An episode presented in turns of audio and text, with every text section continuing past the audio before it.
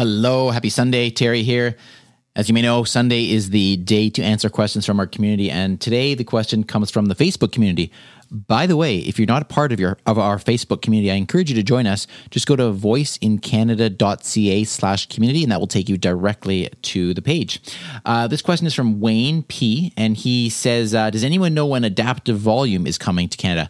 So for those of you that don't know, Adaptive Volume is a new feature um, available in the United States, and what it does is it allows the volume of the Echo devices to automatically change based on how noisy the background is. That's kind of essentially it in a nutshell.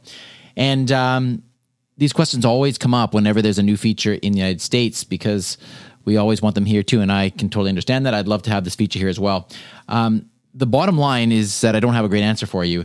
Um, as Pete said in the answer on the Facebook page, he said, when questions are almost impossible to, or are impossible to answer, as Amazon seldom, if ever, pre-announces release dates. And that is true, uh, what Pete says.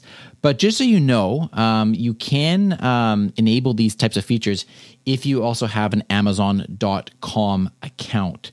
So in other words, if you have registered your Echoes to a .com account, then you have access to the U S features. Now, you do lose a little bit of functionality when you do that because um, you can't do the voice ordering directly uh, from the device. Uh, it does change some of the locale-specific um, features or initiatives, if you will.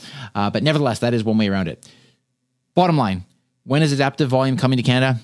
Not sure, but I will do my best to certainly uh, let you know when it is available. And as uh, soon as I know, I will do a flash briefing all about it. Thanks for tuning in, everybody, and uh, I'll talk to you tomorrow.